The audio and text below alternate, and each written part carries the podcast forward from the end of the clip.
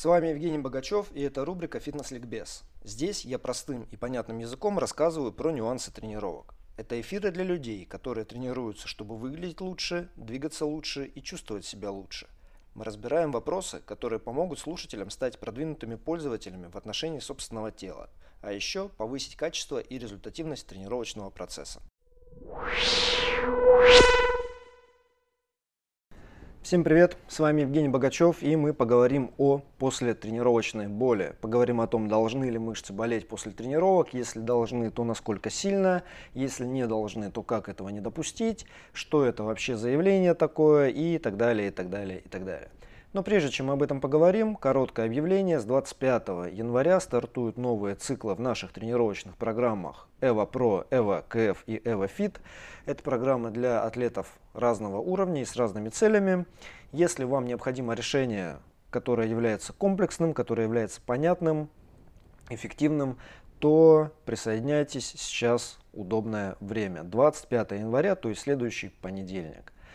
А теперь, собственно, к послетренировочной боли. В народе еще называют это явление крепатурой, а научно это называется синдромом отставленной послетренировочной боли. То есть боль возникает не сразу, во время тренировки, не после тренировки, а примерно или на следующий день, или через пару дней после тренировки, у разных людей по-разному, достигает пика, потом постепенно, соответственно, уходит. И она может, в зависимости от того, насколько она интенсивная и что за человек, длиться от э, 2 до 8, 9, иногда более дней. Вот такое явление очень распространенное и, как обычно, оно вызывает как и многое другое, да, оно вызывает диаметральное чувство. Некоторые люди боятся боли, пытаются ее избежать всячески, и вот никакой даже малейшей а, боли, никакого намека после тренировки быть не должно. И есть много людей, которые восславляют боль, все вот эти no pain, no gain, то есть нет боли, нет результатов, да, когда а, после дня ног ты обязан не быть способным ну, обязан быть недееспособным, вот так, да? Вот такого тоже очень много среди активно тренирующихся людей. Я могу сказать, что я сам через это прошел, и я как раз был в среде тех, кто восславлял боль, э, когда я был еще не очень, скажем, методически подкован, с 2009 по 2012 год, вот несколько лет я тренировался, постоянно оставаясь в состоянии перманентной боли. Болят ноги, тренируешь вверх, болит вверх, тренируешь ноги, и, в общем, все время что-то болит. Ни дня без боли не проходит. Вот, сейчас я понимаю, что это, конечно, не является обязательным, но равно как и не является чем-то плохим. Сейчас я отношусь к боли рационально, потому что знаю физиологию и хочу ею с вами поделиться. Итак, когда она возникает, да, во-первых, давайте сразу оговоримся, что это не травма, то есть это не что-то связанное с острым каким-то разрывом тканей, а у вас не должно быть отека, не должно быть какого-то покраснения, повышения температуры и так далее, и не должно быть асимметрии. То есть если мышцы работали, скажем, был присед, то ноги примерно одинаково болят. Может быть небольшая разница, но не так, что с одной стороны вообще не болит, а с другой стороны просто разрывается острая стреляющая боль. Вот такого быть не должно. То есть мы именно о послетренировочном эффекте с вами говорим. Да? Обычно это возникает после или слишком большой нагрузки, то есть мы говорим о непривычном размере нагрузки, да? а, непривычном для конкретного человека, потому что здесь все индивидуально. Или это был характер нагрузки непривычный, то есть новое упражнение какое-то, новый режим, в котором мышцы работали. Это может быть повышенная плотность нагрузки, когда больше работы выполняется в единицу времени. Предположим, раньше человек делал 5 подходов приседа а, по 8 повторений с отдыхом в 3 минуты, а теперь он делает 5 подходов приседа, сделал да, 5 подходов приседа по 8 повторений с отдыхом в минуту. То есть он тот же объем тренировочный уложил в меньший диапазон времени, и после этого мышцы очень сильно болят. Бывает, что недостаточная разминка приводит к тому, что мышцы а, больше болят после тренировки, и это одна из причин, почему мы всегда говорим, что надо хорошо разминаться. Вот. Ну и бывает еще, что тренировочная, вот эта послетренировочная боль возникает у продвинутых атлетов, когда они или возвращаются после перерыва, например, перерыв после болезни или, может быть, после отпуска какого-то, вынужденный или а, такой произвольный перерыв. Но, в общем, после перерыва возвращаются. И это может быть на самом деле длительный перерыв, когда человек завязался спортом, потом возвращается в тренировочный процесс. И есть некая память, что вот он мог, мог работать объемно интенсивно, и э, он начинает по этой старой памяти шарашить, и, соответственно, на следующий день организм ему говорит, что нет, дорогой, сейчас так работать нельзя. Как любая боль, после тренировочная боль является сигналом о том, что э, в данном случае э, нагрузка была избыточной. Да? Вот. Но надо понимать, что степень боли может очень сильно отличаться, потому что это может быть вообще очень легкая забитость мышц, когда после тренировки просто вот ощущается, что тело такое, оно работало, да. И обычно это как раз позитивный такой знак, то есть легкая забитость, она должна быть. Если это была не тонизирующая тренировка, не восстановительная тренировка, то мышцы должны быть такими тяжелыми, да, на следующий день, если они работали. А, следующее по степени, чуть более интенсивное ощущение, это вот когда человек говорит, ну класс, хорошо, я чувствую новые мышцы. Он, например, неважно, сделал какое-то новое упражнение, а, что-то, что до этого активно не работало, поработало и теперь болит. Может быть мышцы верха спины, может быть мышцы а, туловища, какие-нибудь косые мышцы, да, может быть что-то еще. Вот оно поработало, оно болит. Болит не очень сильно и приятно, потому что ну, человек реально вот так говорит, да, чувствую ну, мышцы, классно, значит программа работает. А, следующая по интенсивности степень боли это когда человек выполняет день ног или день рук, то есть он целенаправленно дает ударную нагрузку на регион тела. И обычно после дня ног люди ходить особо не могут. Да? То есть проблема подняться по ступенькам, еще больше проблема спуститься по ступенькам, э, сесть, встать, в общем, все вызывает боль. Э, с руками точно так же, руки краба разогнуть нельзя, поднять вверх нельзя, ничего не получается. Но здесь обычно человек делает это сознательно, то есть сознательно дает ударную нагрузку. А вот если он делает это несознательно, если это была ошибка, то обычно он говорит типа, ух, ну это было, короче, зря. Вот это зря я так потренировался. А, как раз, может быть, после перерыва или просто не рассчитал, но, в общем, боль интенсивная, она долго длится, и человек теряет функциональность, и, в общем, это уже не нравится, в этом мало э, проку и мало какого-то удовольствия, ну, в этом вообще нет никакого удовольствия, да, то есть это просто такое э, уже дисфункциональное состояние. Оно может быть еще и патологичным, если в определенных условиях человек обезвожен, а, он вообще не в кондиции и почему-то выполнил гигантский объем работы, может возникнуть состояние, которое называется рhabdomyolis, когда повреждается очень большой массив мышечных волокон и э, нарушается работа почек, собственно, э, в мышцах локально возникает вот этот некроз скелетных мышц, и это уже такое очень патологичное, потенциально летальное состояние, ну, либо просто тяжелое медицинское состояние, которое требует госпитализации. То есть есть некий континуум такой, да, где вот а, все начинается с легкой забитости мышц и продолжается дальше уже опасными состояниями. И э, в зависимости от того, где находится человек в своем тренировочном процессе, чего он хочет, да, вот определенная степень боли, она может быть или излишней, то есть то, что один человек будет воспринимать как лишним, ненужным и плохим, другой человек будет воспринимать как неизбежным следствием а, того, что происходит после дня ног, потому что он делает ударную нагрузку. Вот, здесь сразу вот эти различия нужно иметь в виду и просто о них помнить, да, то есть все проистекает из чего? Из целей человека, из того, чего он хочет. Вот. Но нас интересует на самом деле не столько боль, сколько то, что ее сопровождает, потому что боль это просто сигнал, но а, это сигнал, который еще и имеет последствия. И последствия самые а, такие непосредственные, да.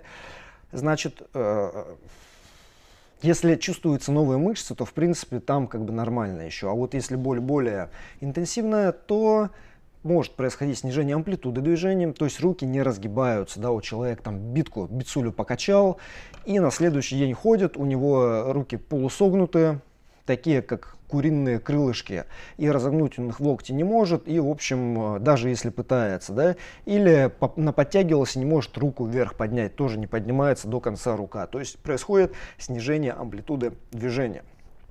Точно так же происходит снижение силы мышц. А, то есть если изолировать мышцы, например, да, и на каком-нибудь там динамометре, например, протестировать, то э, после тренировки, когда возникает вот эта боль, если она интенсивная, сила меньше. А, и, соответственно, в чем здесь негативный момент? Это в том, что человек, когда он приходит тренироваться, и у него мышцы болят, у него возникает а, так называемая происходит повышение относительной интенсивности тренировок. То есть из-за того, что сила фактическая меньше, да, если он работает по каким-то процентам, он должен больше усилий прикладывать, чтобы эти проценты соблюсти, потому что вот он сегодня не функционален. Меняется баланс между мышцами. Ну вот если мы возьмем руку, мышцы плеча, и там есть бицепс, который сгибает локоть, и есть трицепс, который разгибает локоть, да, и может меняться баланс сил между этими мышцами. Например, бицепс убили, ушатали, он очень болит, а трицепс не болит. А дальше мы начинаем, к примеру, бросать какой-нибудь мяч или бить по груше и выполняем какие-то резкие скоростно-силовые движения. И тогда когда нужна тонкая координация, когда мышцы должны работать синергично для того, чтобы ускорять руку, тормозить руку и так далее, могут возникать проблемы, потенциальный риск травматизации может возникать, потому что э, координация нарушается, проприоцепция нарушается. И в итоге меняются двигательные шаблоны. То есть на уровне каких-то скоростных вещей это происходит, или на уровне, например, э, ну, базовых шаблонов, типа приседа, например. Да, после дня ног сделать обычное воздушное приседание очень тяжело. И вы наверняка знаете, то есть если вы через это проходили, вы знаете, как это обычно выглядит. Если нет, это выглядит странно. Человек ищет, ищет пути, как опуститься вниз так, чтобы не испытывать этой боли. Может быть, если квадрицепсы болят, он сильно наклоняется вперед, там колени в сторону разводит, что-то еще делает. Если сильно болят приводящие мышцы, но он наоборот какую-нибудь делает такую колено-доминантную версию, но в итоге обычно это выглядит странно. То есть буквально организм ищет способы двигаться так, чтобы боль эту не испытывать. Почему? Потому что боль это еще раз сигнал да, о том, что нагрузка была избыточная. И если она была избыточная, значит необходимо защитить ткани от дальнейших повреждений. То есть, значит, нужно ограничить движение, ограничить амплитуду, ограничить интенсивность потенциальную, ограничить а, степени свободы определенной для того, чтобы не допустить дальнейших повреждений структур, вот этих мягких тканей, мышц, соединительных тканей и так далее. Дать им восстановиться и э, вернуть функциональность. Да? То есть это чисто физиологическая такая тема, которая имеет очень большой смысл, на самом деле, с точки зрения вот, ну, сохранения здоровья человека. Вообще, если говорить о причинах боли, вот я сейчас сказал о повреждениях и так далее, да, э, это самое логичное, но это не, единственная теория. То есть то, что на текущий момент является общепринятой теорией, это микротравматизация мышечных волокон, то есть когда внутри мышечного волокна определенные структуры травмируются, повреждаются. Это вызывает воспаление, это вызывает, соответственно, э, накопление там, определенных макрофагов, э, это вызывает в свою очередь каскад реакции, которые там накапливают определенные вещества реактивные. В общем, это все приводит к тому, что возникает эта боль, э, иннервируются там нейроны третьего, четвертого типа, происходит потенциально утечка ферментов типа кальция. А, и, в общем, вот все это в совокупности да, вызывает боль. И что конкретно является причиной боли, мы не знаем. То есть это вот ну, такие гипотезы. Микроповреждения волокон мышечных, микроповреждения соединительных тканей, утечка ферментов, э, ну и воспаление, которое со всем этим связано локальная. Но есть еще пара теорий, которые сейчас точно уже не работают. Это теория молочки, например, да, когда у человека говорит, да у меня крепатура, потому что вот у меня молочка накопилась. И это ерунда, потому что ну, молочная кислота или лактат, да, а, это не, не тождественное понятие, но они как бы взаимосвязаны. В общем, это является продуктом метаболизма анаэробного, или точнее это является продуктом гликолиза, да, вот, и гликолиз, конечно, происходит, когда мы выполняем мощную работу, но он не является причиной боли. И это очень легко проверить экспериментально. Садитесь на велосипед или на байк, крутите как можно дольше, как можно мощнее педали, пока не упадете с него от закисления, от того, что сведет квадрицепс судорогой. И на следующий день проверяете, болит или не болит. Болеть не будет. То есть после такой работы болеть не будет, потому что для послетренировочной боли важно наличие одного условия. Это эксцентрическая фаза сокращения. Что такое эксцентрическая фаза сокращения?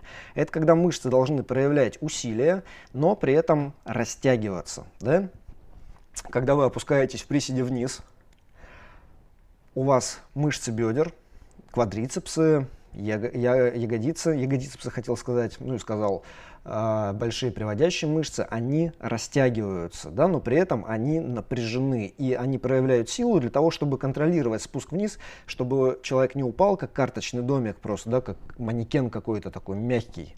Вот, а контролируемо опустился, замедлился, остановился и потом поднялся вверх. То есть уступающая фаза, она своей функцией имеет контроль движения, противодействуя силе тяжести или противодействуя каким-то другим силам.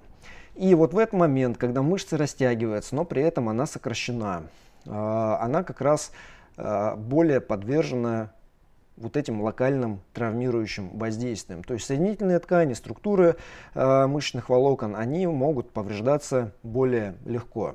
Если же просто концентрическое действие выполняется, ну это вот как на, на байке вы крутите педали, там нет растяжения мышц, там только, точнее растяжение под нагрузкой, да? Там есть только проявление усилия в концентрической фазе, когда мышцы сокращаются, преодолевая сопротивление. Там происходит накопление молочки, но травматизации волокон там нет. Соответственно, нам необходимо для того, чтобы вот эта боль возникала, нам необходимо, чтобы была новая нагрузка, была излишне большая нагрузка, и в этой нагрузке присутствовала концентрическая, о, точнее, прошу прощения, эксцентрическая фаза сокращения. Значит, помним о том, что это физиологическое явление. Да? Боль возникает для того, чтобы не повредить дальнейших, э, не допустить дальнейших повреждений и создать условия для заживления тканей.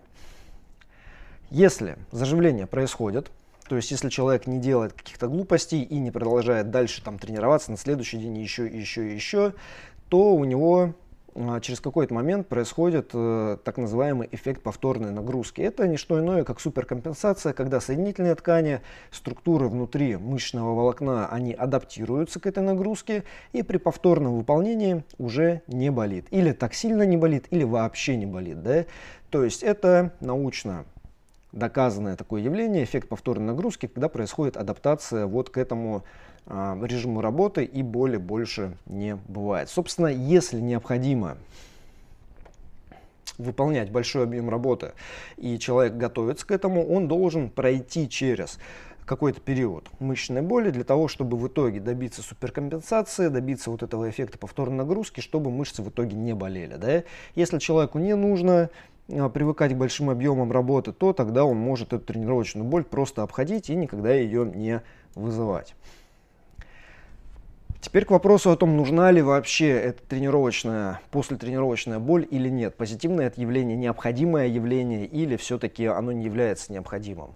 И тут, конечно, в первую очередь, когда говорят о послетренировочной боли, говорят в разрезе гипертрофии, потому что среди механизмов гипертрофии мышц выделяют три основных механизма. Это механическое напряжение, когда мышцы должны сокращаться, преодолевая определенное сопротивление. А, соответственно, это первое и главное условие. Дальше это метаболическое закисление, то есть мышцы сокращаются, а, тратится энергия, возникает из-за вот этих энергетических процессов, энерго а, процессов производства и, в общем, утилизации энергии, да, возникают метаболиты, накопление метаболитов приводит к закислению, и закисление запускает определенные сигналы, в том числе вот на гипертрофию. И третий механизм это как раз повреждение волокон. И повреждение волокон якобы, якобы вызывает более активный синтез белковых структур и, соответственно, точно так же запускает э, анаболические процессы и процессы гипертрофии.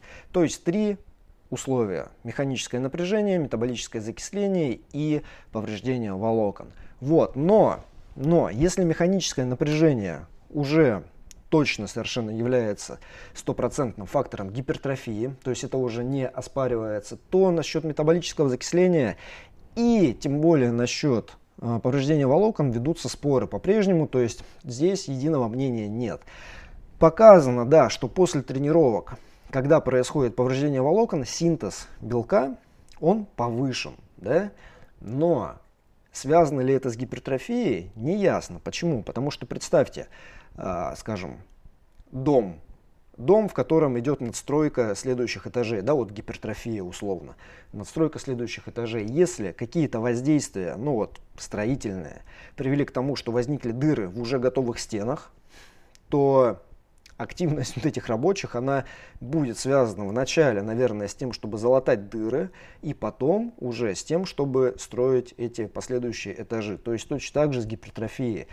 Повышенный синтез белка, он наверняка, точнее не наверняка, он вполне возможно связан с тем, чтобы восстановить поврежденные структуры, и потом уже по остаточному принципу это будет строительство новых структур, потому что гипертрофия это строительство новых структур. Да? То есть это как раз повышение э, объема мышечных тканей. Вот. И поэтому послетренировочная боль здесь является таким фактором, который, является, который очень косвенно свидетельствует об эффективности тренировок. И это первое. А второе, это то, что достаточно много исследований показывают, что к любой нагрузке организм в итоге адаптируется. А, есть достаточно новое исследование, которое тестировало, сравнивало две группы. Одна группа выполняла только концентрические сокращения, то есть без эксцентрики вообще, да, и у них не было боли после тренировочной. Вот, им было, в принципе, легко. А другая группа выполняла только эксцентрические сокращения. И там был большой объем, 5 подходов по 15 повторений. Большой объем вызывало довольно интенсивные послетренировочные боли, но после 7 тренировок одинаковых боль перестала наступать. То есть организм адаптировался даже к такому большому объему, 75 повторений, 5 по 15 эксцентрических сокращений. А организм адаптируется, боль собственно, уходит. Это означает, что если человек тренируется грамотно, если у него нет хаоса в тренировках, есть регулярность, есть управляемая прогрессивная перегрузка, должен наступить момент, когда послетренировочная боль становится менее интенсивной или когда она вообще пропадает. И тогда, если мышцы не болят после тренировки, не надо бояться, что не будет эффекта, потому что именно это происходит часто. Люди, которые считают, что если нет боли, не будет результатов. Думают, что если они не чувствуют этой боли после тренировки, значит не было стимула на мышцы, они не станут сильнее, они не станут больше, они не станут ну, какими-то другими, да, все останется как было. Так вот, это не так. То есть в какой-то момент после тренировочная боль пропадает как явление, потому что организм адаптировался. И, ну, собственно, на этом и все. То есть боль не связана с прогрессом, не обязательно. Дальше. Давайте поговорим о том, как ее все-таки, если она возникла, как ее облегчить. А потом в конце поговорим о том, как ее не допустить. Значит, как облегчить эту боль, если она возникла. Есть разные мнения, есть народные рецепты. Э, принимать теплую ванну с какими-нибудь солями, принимать э, горячие ванны с горчицей, ходить на массаж, ходить в баню, а, делать какие-нибудь контрастные души, что угодно еще. И здесь на самом деле, а, растяжки делать, да, и тут, в общем, исследования показывают, что если боль уже наступила, да, то есть вот, вот это явление произошло, то снизить уровень боли могут противовоспалительные препараты, вот. Все остальное, криотерапия, растяжка, ультразвук, миостимуляция, там, массаж, оно действует постольку поскольку на самом деле незначительно, то есть а, с точки зрения каких-то научных данных, все вот эти следствия, они являются статистически незначимыми. Это означает, что может быть на уровне плацебо что-то будет, типа человек получил какую-то процедуру, да, какое-то воздействие произошло, и он там, ну, может, еще денег за это заплатил, и, собственно, он тогда радуется, что вот, наверное, сейчас боль пройдет. Она может стать чуть менее интенсивной, но особо на эту боль воздействия нет.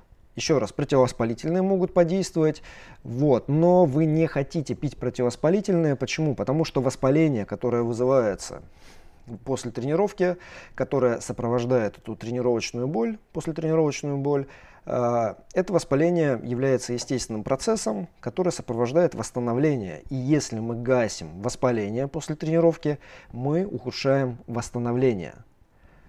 Соответственно, адаптации не будет. Поэтому противовоспалительные можно рассматривать только в каких-то крайних случаях, если человек совершил ошибку, потренировался суперсильно, и потом ему нужно э, какую-то выполнять работу, тем не менее, то есть не может позволить себе неделю восстанавливаться, да, и вот тогда это можно использовать. Но во всех остальных случаях после тренировки противовоспалительные препараты не являются средством в данном случае может помочь легкая какая-то нагрузка, а, то, что называется активным восстановлением, когда человек крутит байк, гребет, легко бегает и улучшает кровоток, улучшает восстановление таким образом. Это может снизить количество дней, в течение которых мышцы болят, но вот после такой нагрузки, во время такой нагрузки мышцы перестают обычно болеть, после этой нагрузки обычно боль возвращается, но еще раз, может быть, просто будет болеть не так долго. Поэтому, если боль уже возникла, то э, особо здесь ничего не подействует. То есть какие-то холодовые процедуры не подействуют, равно как и что-нибудь э, прогревающее тоже. Да? Лучшее, что мы можем делать, это не допускать эту боль. В принципе, и делаем мы это за счет дозировки нагрузки. Значит, как здесь быть и как здесь поступать? Смотрите, если мы тренируемся для качества жизни. То есть мы хотим лучше себя чувствовать, мы хотим лучше выглядеть, мы хотим лучше двигаться. То мы исходим из принципа минимальной эффективной дозировки. То есть мы хотим сделать минимум работы, который достаточен, чтобы мы становились лучше. Да? То есть это обычно минимальный объем, минимальная интенсивность, минимальное все. И вот у нас, например, программа EvoFit, да и EvoKF, они вот по этому принципу построены. То есть там а, есть рекомендации по вот этой минимальной эффективной дозировке. Есть в том числе и критерии, когда мы говорим, вот если вы ощущаете себя так-то, так-то во время работы, то значит хватит, выполнять, то есть объем уже достаточный, потому что если вы будете продолжать, то он станет избыточным, ну и обычно это сопряжено с тем, что и болеть все будет достаточно сильно. То есть еще раз минимальная эффективная дозировка для тех, кто тренируется для качества жизни или для тех, кто должен оставаться в постоянной готовности. Это могут быть, например, сотрудники силовых структур, а, у которых могут возникать срочные какие-то непредвиденные задачи, и к этим задачам нужно быть готовыми. То есть, если ты после дня ног отправляешься на задачу, то ты ни о какой, готов... ну, ни о, ни о какой готовности говорить нельзя, да, то есть там еле-еле будешь как-то передвигаться, может быть противовоспалительные какую-то степень э, боли снимут, но в целом это будет так себе готовность. И вот, например, у нас есть программа запас прочности, да, там есть план командировочный, то есть если сотрудники едут в командировку, они должны находиться в состоянии полной готовности, и там как раз минимальная дозировка, чтобы не терять подготовленность и оставаться в тонусе. То есть это должно обязательно учитываться. Но не все хотят избегать боли, или вы не всегда хотите избегать боли. Потому что, смотрите, если вы соревнуетесь, и соревнования включает какой-то достаточно большой объем работы. Это может быть кроссфит соревнования, это может быть какая-нибудь гонка с препятствиями, это может быть какой-то забег, заплыв, что-то еще такое, то есть что-то длительное, а, что-то, что включает вот этот объем работы. Вам нужно привыкнуть к этому объему работы. И тогда вы будете думать о том, чтобы повышать максимальную переносимость объема. Да? То есть сейчас, например, на уровне, там, не знаю, ну, условные какие-нибудь пункты возьмем. Она сейчас на уровне 30 пунктов. Это а, переносимость объема, а для соревнования нужно 100 пунктов. И нужно, соответственно, от 30 к 100 пунктам постепенно перейти. То есть здесь нужно объем нагрузки повышать. И когда мы повышаем объем нагрузки, определенная степень мышечной боли, она неминуемо будет. Да? То есть здесь ну, нужно как раз потерпеть и дождаться вот этого физиологического явления адаптации и эффекта повторной нагрузки. То есть здесь э, вы хотите, чтобы у вас мышцы наоборот побаливали, да, потому что вы хотите вот этот порог толерантности к объему отодвигать. Вот. Если вы возвращаетесь к нагрузке после какого-то заболевания, после отпуска, после чего угодно еще, то ошибочным является ориентация на свои предыдущие показатели. То здесь нужно пыл поумерить, необходимо тот объем, который вы хотите сделать, или нагрузку, которую вы хотите себе дать, э, там, поделить на двое, или может быть взять 30-50% от предполагаемой нагрузки вот ее сделать. То есть, когда вы делаете первую тренировку, особенно первую, ну вот первые тренировки, да, вы прям хотите, чтобы вам было легко, чтобы было ощущение не до нагруженности – потому что тогда, скорее всего, вы получите как раз оптимальный стимул. Если же во время тренировки, после перерыва, вы дойдете до э, уже ощущения, что вот хватит, это то же самое, как когда вы сидите за столом, едите и прекращаете есть, когда чувствуете себя сытым. То есть тогда что происходит? Мы переедаем в итоге, да, потому что процесс вот этого переваривания, он чуть запаздывает. Здесь получается точно так же. Если во время тренировки после перерыва вы дошли до момента, когда вы понимаете, что уже вот прям уже вообще очень-очень хорошо, это означает, что вы переборщили с нагрузкой, на следующий день, в следующие дни, да, скорее всего, мышцы будут болеть очень и очень сильно. Давайте подведем итог. Послетренировочная боль является сигналом о том, что организм подвергся какой-то непривычной работе. Эта работа может быть непривычна по характеру, то есть новые упражнения непривычные, да, или она может быть непривычна по размеру нагрузки, то есть слишком много сделали то, что обычно не делаете. Обычно это сопровождается вот этот э, непривычный а, размер нагрузки или характер сопровождается травматизацией мышечных волокон, травматизацией соединительных тканей и воспалением сопутствующим, и боль ограничивает функциональность, снижает амплитуду, снижает силу и так далее, то есть сопутствует снижению, для того, чтобы не допустить дальнейшего повреждения и для того, чтобы создать условия для восстановления. Если мы тренируемся для качества жизни, или если нам нужно оставаться в постоянной готовности. Мы оперируем понятием минимально необходимой дозировки, то есть работаем вот, ну, прям по минимуму 2-3 подхода упражнения, а, всегда много повторений до отказа, а, до мышечного отказа не доходим, а, технического нарушения не вызываем, там не допускаем и так далее, и так далее, и так далее. Да, и нормально тренируемся, постепенно повышаем свою толерантность к тренировкам, в общем, ну, мышцы у нас не болят. И если мы хотим с вами тренироваться для соревнований, и соревнования предполагают большой объем работы, который надо выполнять, то тогда нам нужно к этому объему подготовиться, и подготовка будет включать повышение объема, сопутствующую мышечную боль. Если она возникает, то ее можно облегчить за счет активного восстановления, возможно за счет массажа, но массаж должен быть не жесткий, а такой, собственно, мягкий восстанавливающий массаж.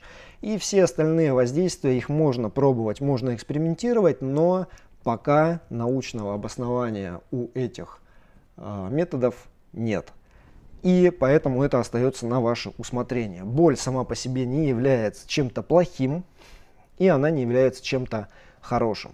То есть это просто ориентир относительно того, насколько привычной э, является выполняемая вами работа.